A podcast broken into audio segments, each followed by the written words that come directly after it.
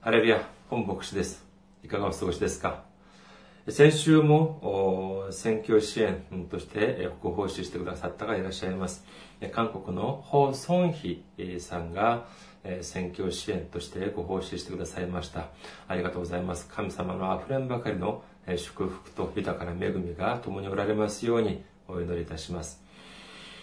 今日の御言葉を見てみます。今日の御言葉、ルカの福音書6章38節です。ルカの福音書6章38節の御言葉です。お読みいたします。与えなさい。そうすれば自分も与えられます。人々は計りを良くして押し付け、ゆすり入れ、溢れるまでにして懐に入れてくれるでしょう。あなた方は人を測る測りで自分も測り返してもらうからです。アメン。ハレルヤ。神様を愛する方はアメンと告白しましょう。今日は皆様と一緒に与えなさいというテーマで恵みを分かち合いたいと思います。皆さん、もし異端について考えたことがあるでしょうか？似ているが、しかし違う。似て非なるものということでしょう。こういうものを見るとですね、まあ、他の言葉で言うとですね、まあ、類似品というようなことで言えるのではないかというふうに思われます。あれすごいなんかあの、ブランド品みたいに見えるけれども、よく見たら、えー、アルファベットが一つ多かったり、一つ少なかったりするようなことだと思います。まあ、まあ、その名前が似ているだけで、その品質は別に全然変わらなかったり、もっと良かったりすると全然構わないんですけれども、え一般的に見るとですね、そのような類似品はですね、やはりオリジナル品、オリジナルよりも、まあ、品質が落ちるっていうのが、まあ、世の常ではないかというふうに思われます。この異端というのも似てるでしょう。似てるって言いますか、そうですね、類似品と通ずるものがあると思います。その本当のキリスト教、ちゃんとした福音的なキリスト教というのは、それこそ私たちの信仰を豊かにし、そして心と 体を健康にするしてくれるだけでなく、私たちの魂を救ってくれる。そして、えー、イエス様が、神様がくださる大きい祝福を受ける人生になるけれども、この、ま、ちょっと、違った、あ少しその変質した、えこのようなえ信仰は私たちの魂を干からびてしまうだけではなく、私たちの生活が破綻してしまうということもあり得るというふうに言われます。異端の中ではですね、まあ、それこそ分かりやすい、そういう異端もいるでしょう。聖書ではなく、聖書ではなく、他の本を他のなんか分厚い本を、いや、聖書よりこれを読まなきゃいけないよっていうふうに、えー、くれながら一緒に勉強しようっていう方。または、いや、聖書のあそこは間違ってる、ここは間違ってる、そこは間違ってるというふうに、いつも聖書の間違いだけを指摘する方もいます。またはですね、その悪魔がどうの、サタンはこうの。いや、イエス様、神様はイエス様についての勉強は、あの、あまりしないでですね、えー、悪魔がどうの、サタンがどうのっていう勉強、そういうことばかり、えー、言っている人もいます。あるいはですね、イエス様ではなく、えー、ある、ま、教師みたいな人、えそういう人を賛美し、いや、この人が本当にすごいんだっていうふうに、イエス様の名を高めるのではなくて、その人を人間を高めたりえ、そういうふうにする。という、そういう人を見るとですね、あは、これちょっとおかしいなっていうように、えすぐまあ、あまあ、気づくわけであります。それだけではありません。えー、ちょっと厄介なのはですね、何かというとですね、本当に聖書だけを見る。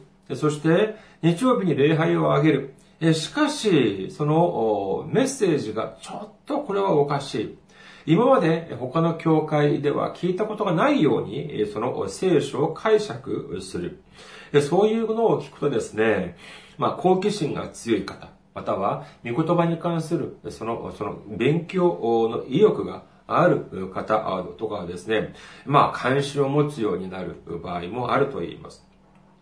えー、ですから、あれは私、すごい長い、長く、教会に通っているけれども、長く信仰生活をしているけれども、いや、こんな新しいことは聞いたことがないっていうふうに感じる時があると、あると言います。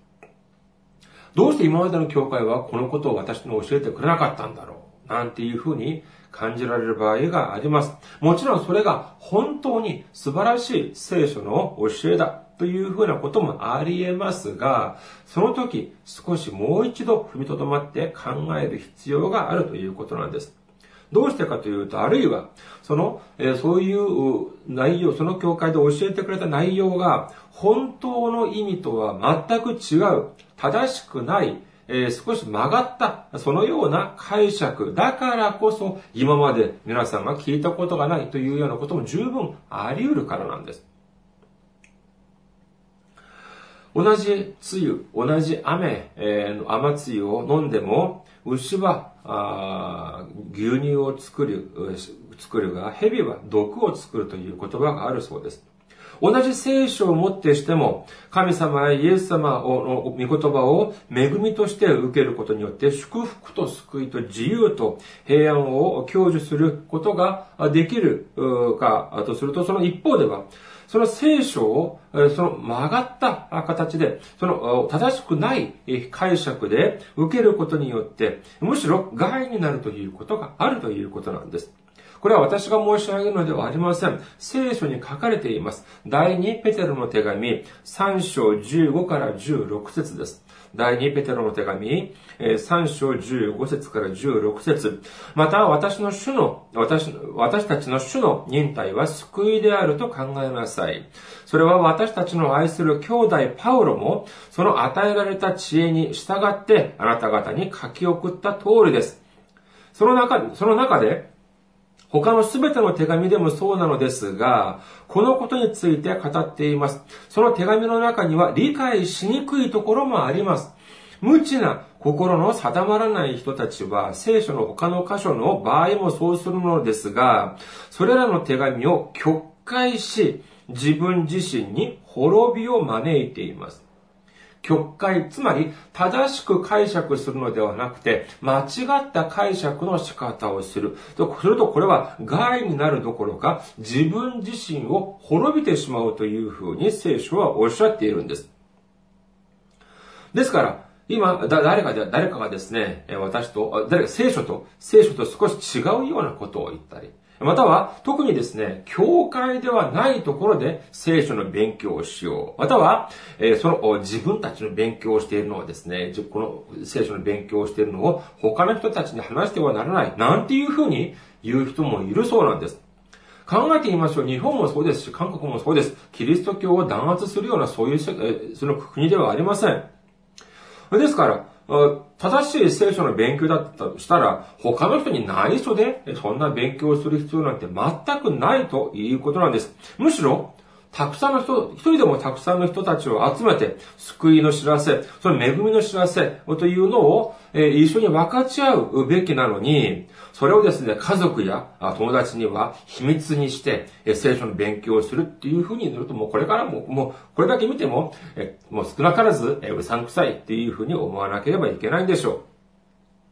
このようなことは、その人の働きの5章とかを見てもですね、昔、イエス様が来られる前にもすでにあったんです。すでにあったんですから、このようなその教えとか、このようなその動きっていうのが、新しいっていうよりはもう陳腐だっていうふうに言えるかもしれません。ですから、このようなあれ？ちょっとおかしいな。今まで聞いたことがない聖書の解釈の仕方だな。というふうなことを聞きましたら、まずは自分のもともと通っている牧師先生とかに尋ねて相談されるということを、が望まれます。父なる神様と、そしてイエス様と精霊、この三位一体の神様を信じて、聖書が唯一なる神様の御言葉だということを認め、そして神様の一人で、一人子であるイエス様を私たちの救い主として信じ、私たちのためにこの世に来られ、そして私たちのために十字架にかけられ、血を流してくださり、そして死な死なれ、私たちのために復活したイエス様。その私たちの救いはただイエス様を通してのみえー、行われるのであり、そして、将来は生きる者と死にたる者と裁きに来られる、そのイエス様を信じるということになると、まあ、教理的には少なくてもまあ、異端ではないというふうに思われます。しかし、えもっと、まあ、このようにですね、え見て、えこのように見て、聞いて、えそして分別ができるんだったら、まだいいです。まだいいです。どういうものが大変かというとですね、異端でもない、もう教団にもちゃんとした、その福音的な教団にも属している。しかし、全く、その、その、全くその、教理的には問題がないはずなのですが、教会において、リバイバルができないということ、これは問題があると言えます。または、よからぬことが教会の中で起こるということがあるでしょう。私は金がね、えー、あの、不思議に思っていることがあります。これは、えー、日本にも、それそれこそ他の国、えー、よりも、その他の国以上に、その殉教者、かなりたくさんいました。しかし、どうしてこのように復興ができないんだろう私はかなり思っております。しかし、この理由というのは、ある牧師先生はおっしゃいます。ある牧師先生は、日本のクリスチャン、とても疲れているって言うんです。いやいやいやいやいやいや、世の中で住んでいて、そして教会、世の中の疲れを教会に来て、そして癒すべきではないでしょうか。しかし、それにもかかわらず、日本のクリスチャン、とても疲れてるって言うんです。これはどうしてでしょうか？私は結構、あの、まあ、あの、本当に深刻に考えているんですが、えー、この前ですね、ある方からこのようなメールをいただきました。韓国の方です。私は、その、まあ、ニュースレターを毎週、まああの、いろんな方に、日本や韓国、そして世界中の方に送っているんですけれども、この方、私に返事をくれました。ニュースレター受け取りたくありません。えそう言いながら短いメールをくださいました。皆さんこれ聞いてどう思われますか？この方はもちろん韓国人でした。しかし、日本人、日本でもやはりこれはこういう問題は当てはまるのではないかと思って今日少し紹介してさせていただきたいと思います。メールの返事はこうでした。私も教会に通っていた人です。神は誰も、誰もが見たことがないと言って、神はいるのかと聞いたら、いるというふうに言ってました。じゃあ、どこにいるんだって聞いたら、自分の心の中にあるというふうに言っていました。じゃあ、その形を見せてくれって言ったら、一緒に祈ろうと言いました。それ以降、教会には通わず、信じることもしません。皆さん、この人にですね、返事を書かれるんだったらどういうふうに書かれるでしょうか？皆さん、イエス様はどこにおられますか？到底見えません。人々は見えないと言います。考えてみてください。今、目に見えるものさえも信じることができない、このそんなご時世です。しかし、目に見えないものを信じなさいって誰がどれくらいの人が信じるでしょうか？それにもかかわらず、私たちは主を信じます。主はいつも私たちと共におられます。いつも主を見つめながら生きる私たちになりましょう。なんていうふうに言うと、皆さんがアメンっていうふうに教会では言います。しかし、本当に自信ありますか？私たちには見えない。一度、一度も見たことがないイエス様。本当にいるって自信が持てるでしょうか？どうやってそれをじゃあ証明できるんでしょうか？このように何度もですね、あの言うとですね、あれ、そう言われてみても、そう言われてみれば、そうだね、なんていうふうに弱気になってしまう方がいらっしゃるかもしれません。皆さん、私が今からある人、ある人をサンプルとして皆さんに申し上げます。皆さんはこの人の信仰生活を聞いてどのように思われますか？何かが問題があるというふう、問題がある部分はないか、皆さんよく聞いてみてください。この人は本当に実在する人物ではありません。ただ私が想像した作り上げた人ですけれども、私たちの周りにいくらでもいる人だと言えるでしょう。まあ、便宜上 A さんとしましょう。この A さん、執事です。この A さんは女性であり40代の主婦です。この A さんは信仰がある両親の間で生まれました。信仰のある家庭で育ってきたんです。そして現在、この夫、その夫、そして子供たちみんなが教会に通っています。この人はいつも蒼天礼拝を欠かしたことがありません。そして、えー、帰ってきてからは、えー、夫や子供たちに食事を作ってくれます。そして、えー、食事をするときには、お祈りを抱え、そまた、えー、抜いたこともありません。必ずお祈りをします。そして昼には聖書を見て、そして地域の、えー、その聖書の教会のグループと一緒に交際もします。交わりもします。一年に何回は断食もします。教会の掃除や、そしていろんなあ手入れの奉仕もします。手術礼拝は一度も欠かしたことがありません。十一献金もいつもします。えー、日曜日には教会で聖歌隊として奉仕をしています。そして、教会ね、教会主催の聖書会、聖書、聖書学校も通っています。聖書の勉強会にも通っています。さあ皆さん、この人の信仰生活いかがでしょうか？皆さんがもし天国の入り口に立っている門番です。皆さんが、その、来る人、来る人たちを見て、天国に入ることが、入る資格があるかどうかを判定する皆さんが審査員だとしましょう。さて、では、この人が来ました。皆さんはこの人にどのような判定を下しますか？おお、模範的なクリスチャン。合格。このようにおっしゃいますでしょうか？私はこのように思います。これこそが、これこそが今の日本の、日本や韓国もやはり同じです。その信仰の問題ではないだろうか。今、これこそが、こういう問題こそが私たちを疲れさせているのではないかというふうに思うんです。とても長い歴史のあるクリスチャン、クリスチャンの、日本のクリスチャン、クリスのキリスト教ですけれども、しかし、たくさんの人たちは、イエス様がどこにいるんですか？というふうに聞いています。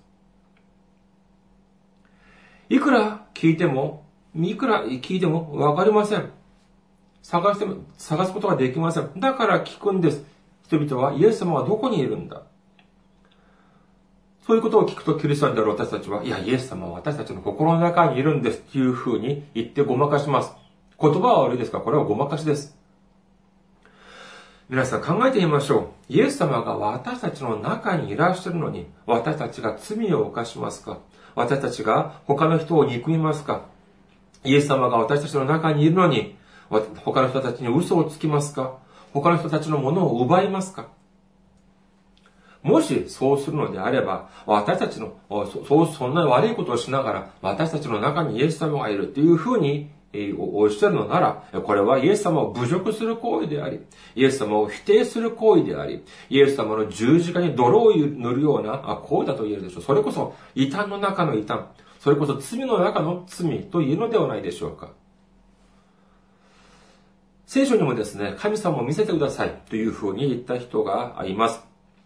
ましてや、イエス様の、イエス様にですね、神様を見せてくれというふうに言った人もいます。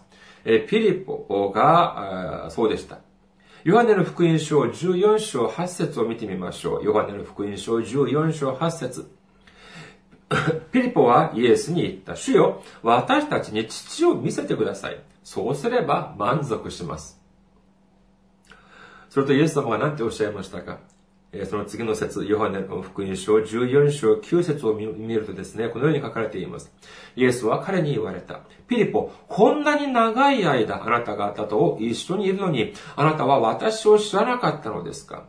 私を見た者は父を見たのです。どうしてあなたは私たちに父を見せてくださいと言うのですか？イエス様はこのようにおっしゃることができる十分な理由がありました。それは何かというと、イエス様は100%、それこそ100%神様に従順に従う人生を生きてこられたために、ですから、神様の、その本当に、自分を、ご自分を送ってくださった神様の意にかなう人生を送ってきたから、ご自分を見た人は、神様を見た、見たのと同じだというふうに言うことができたんです。じゃあ、これはイエス様だけが使うことができる千倍特許でしょうか？他の人にイエス様ではなく、他の人にこれを、こういう言葉を使えば、罰が当たりますか？いや、違います。私たちもこのような言葉を使うことができなければならないんです。だからといってですね、自分を見て、いや、私を見たものは神様を見たのと同じだっていう、そういうふうに言う、言えというふうに申し上げているのではありません。聖書を少し見てみましょう。ヨハネの福音書13章34から35です。ヨハネの福音書13章34から35。あなた方に新しい戒めを与えましょう。互いに愛し、愛し、愛し合いなさい。私があなた方を愛したように、あなた方も互いに愛し合いなさい。もし互いの間に愛があるなら、それによってあなた方が私の弟子であることを全ての人が認めるのです。この言葉をですね、もう少し読んでみてください。教会に長く、教会に長く通っていたら、イエス様のお弟子だと全ての人が認めるというふうにおっしゃっていますか？献金をたくさんすればイエス様の弟子だと人々が認めるとおっしゃっていますか？これでですね、違うんです。これは何かというとですね、イエス様はそんなことをおっしゃったことは一度もありません。先ほど申し上げま、申し上げました、英執事はどうだったですか？クリスチャンの家庭で生まれ、育ったら、それでイエス様の弟子だと認めるというふうにおっしゃっていますか？お祈りをたくさんすれば、奉仕をたくさんすれば、イエス様の弟子だというふうにイエス様はおっしゃっていますか？じゃあどうすればいいんでしょうか？そうです。お互いに愛し合いなさい。イエス、お互いに愛し合うことで、イエス様の弟子だというふうに認めるということなんです。すべての人々が認めるということなんです。誰かがあの人を見て、ああ、あの人は本当にイエス様の弟子だというふうになったとしましょう。それこそがまさしく本当の信仰であり、それこそがまさしくイエス様を証し、イエス様の証をする人生であるんです。例えば、ある出自を見ます。ある長老を見ます。ある牧師先生を見ます。するとですね、ああ、本当私はイエス様に会ったことはないけれども、しかし、あの方を見ると、本当にイエス様はいるようです。あの方の生きている姿を見ると、本当にあの人はイエス様の弟子だな、というふうに思えます。皆さん、そういう人、誰かいますか？そんなにたくさんいないというのが現実でしょう。だからこそイエス様がどこにいるのかっていうと、あ、イエス様は皆さんの、まあ、心の中、私たちの心の中にいます。皆さん祈りましょう。なんて言いながら、それこそごまかしているんです。そういうふうにすると、ああ、そうなのか。私たちの心の中にいるのかっていうふうに認めますか？認めるはずがありません。そんなの信じられるわけないじゃないですか。だったら私たちはどうすればいいでしょうか？あ、そうか。周りの人見たら、本当にイエス様の弟子みたいな人は一人もいないや。じゃあイエス様はいないんだっていうふうに開き直りますかもしそのように考えた方がいらっしゃったら、その方にイエス様は何ておっしゃるでしょうかルカの福音書10章37節を少し変えてみたら、こうなると思います。あなたが言ってそのようにしなさい。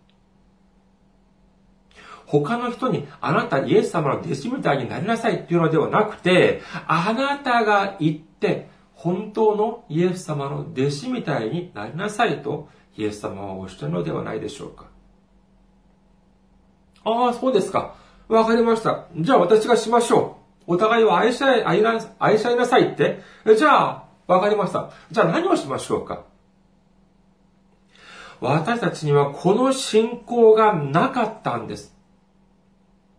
ただ一人でお祈りを捧げ、賛美をし、奉仕をし、礼拝をし、献金をすれば、それが実践であり、それが行いであり、それだけを一生懸命すれば天国に行くというふうに私たちは思っていたんです。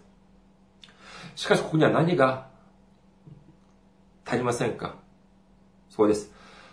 私たちの兄弟に対する、私たちの隣人に対する愛というのがなかったんです。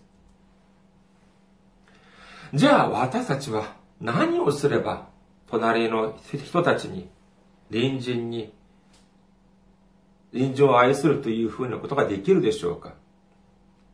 嫌だと言っても何度も言ってイエス様を信じなさい。私たちの教会に来なさいっていうふうに伝道することが隣人への愛でしょうか？お互いへの愛でしょうか？今日の本文を見ますとですね、イエス様は初めに何ておっしゃっていますか？与えなさいというふうにおっしゃっているんです。そうです。人々たち、人々に与えてください。皆さん、自分、私がこれも自分のものにしようと思う。これも自分のものにしようと思ってる。あれも自分のものにしようと思ってる。そしてみんな自分のものにしようと思ってる。そして次は、これを取られないように、奪われないようにするっていうふうにするとどうなりますか？私の手、今どういうふうになっていますか？そうです。拳になってしまうんです。拳は何を意味しますか？これは攻撃を意味するんです。他の人を助けようとするのに、自分が隣人を愛しようとするのに、銃を向けながら、その人を愛することができるでしょうか？武器を振り回しながら、その人を愛することができるでしょうか？いえ、できません。それに、拳を握ってるというふうに考えてみてください。隣の人が持っているカバンすら持ってあげることができません。しかし、隣の隣の人に与えるとどうなりますか？隣の人に与えると手を広げるようになるんです。自分の持っているものを与えるときに、分け与えるときに、人々の手は開きます。私たちの手が開くとですね、隣の人を、兄弟姉妹たちを、他の人たちを助けることができるんです。そして、その人たちが私たちを必要とするときに手を握ることができるんです。自分が持っているものをですね、いくら、あぎゅっと握りしめたって、たった100年も握っていることはできません。皆さんもアレキサンダー大王の遺言の話を聞いたことがあるのではないかと思います。ペルシャ帝国やヨーロッパ、アジア、アフリカにかけて、とてもたくさんの土地を征服したアレキサンダー大王が残した遺言。これは自分を埋める時に自分の手を棺の外に出しておきなさいというふうに言ったそうです。その理由は、天下を取った自分も死ぬ時は何も残らず、何も持たずに行くということを世の中の人たち、人々たちに知らせたいということだったそうです。私たちが隣の人を愛するというのは難しくありません。与えなさいとイエス様はおっしゃっています。隣の人に与えてください。お金があるならお金を、財産があるなら財産を分け与えるのもいいでしょう。だからといってですね、もう自分の生活に深刻に支障をきたすような、それほど分け与えなさいというのではありません。例えば、自販機のジュース一つ、コーヒー一杯でもいいでしょう。まあ、お金じゃなくてもいいでしょう。えー、花一輪、えー、お菓子一袋でもいいじゃありませんか。隣の人たちに、隣人たちに、周りの人たちに分け与えてください。それが愛なんです。イエス様を見てください。自分のために、私たちのために、十字架の中で血一つ一滴残らずみんな流してくださったんです。これがまさしく愛なんです。私たちにお金がありませんか？財産がありませんか？だから周りの人たちにあげるものがありませんか？いいえ、あります。勇気をあげてください。力を与えてください。それ何より許してあげてください。一緒に喜んであげてください。一緒に悲しんであげてください。一緒に励ましてあげてください。慰めてあげてください。見てください。これほどたくさんあげるものがあるんです。これこそがまさしく愛なんです。それだけで終わるのではありません。信仰にはただというものがないんです。イエス様は何ておっしゃっていますか？これは今日の本文、もう一度見てみましょうか。ルカの福音書6章38節です。ルカの福音書6章38節与えなさい。そうすれば自分も与えられます。人々は計りを良くして押し付け、ゆすり入れ、溢れるまでにして懐に入れてくれるでしょう。あなた方は人を計る計りで自分も計り返してもらうからです。イエス様は何ておっしゃっていますか？私たちは後ろの方だけはいいですよね。後ろの方だけたくさんあげるよ。しかし、その、そのためには何が必要かというと、与えるということが大事なんです。